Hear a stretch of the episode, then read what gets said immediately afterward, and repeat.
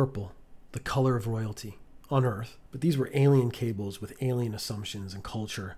And for the Aphelions, purple marked anything you shouldn't touch with an uncovered hand. As Montana El Diablo took hold of the purple pulsating cable, the first sensation was heat, not unusual since this machine must consume, convert, and employ massive amounts of power. Montana El Diablo pulled, the cable stretched, but it didn't seem to budge from within the guts of the machine.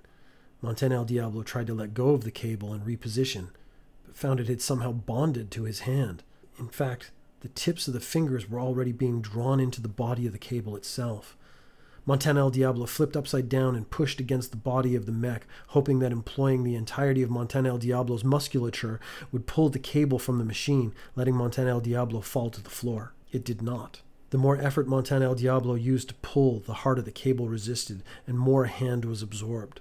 The pain was growing ever more intense. Montana El Diablo had years of fighting, training, meditation, and paper cuts to make pain a controllable sensation, yet every nerve was screaming. Whatever flowed through the purple cable was now entering Montana El Diablo's blood and eating him from the inside out. Montana El Diablo felt all the strength that had been a signature trait begin to fail.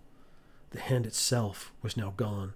Montana El Diablo fell limp, and now hanging from the cable, slightly looped out of the machine. It seemed to absorb more quickly now, Montana El Diablo being pulled up, the arm almost completely gone to the shoulder. The cable seemed to pulse stronger. It touched Montana El Diablo's face, and there was a flood of chemicals that totally dissolved Montana El Diablo's brain. At least the pain was gone. The Aphelion could be heard saying, Your skills will be a welcome addition to our AI.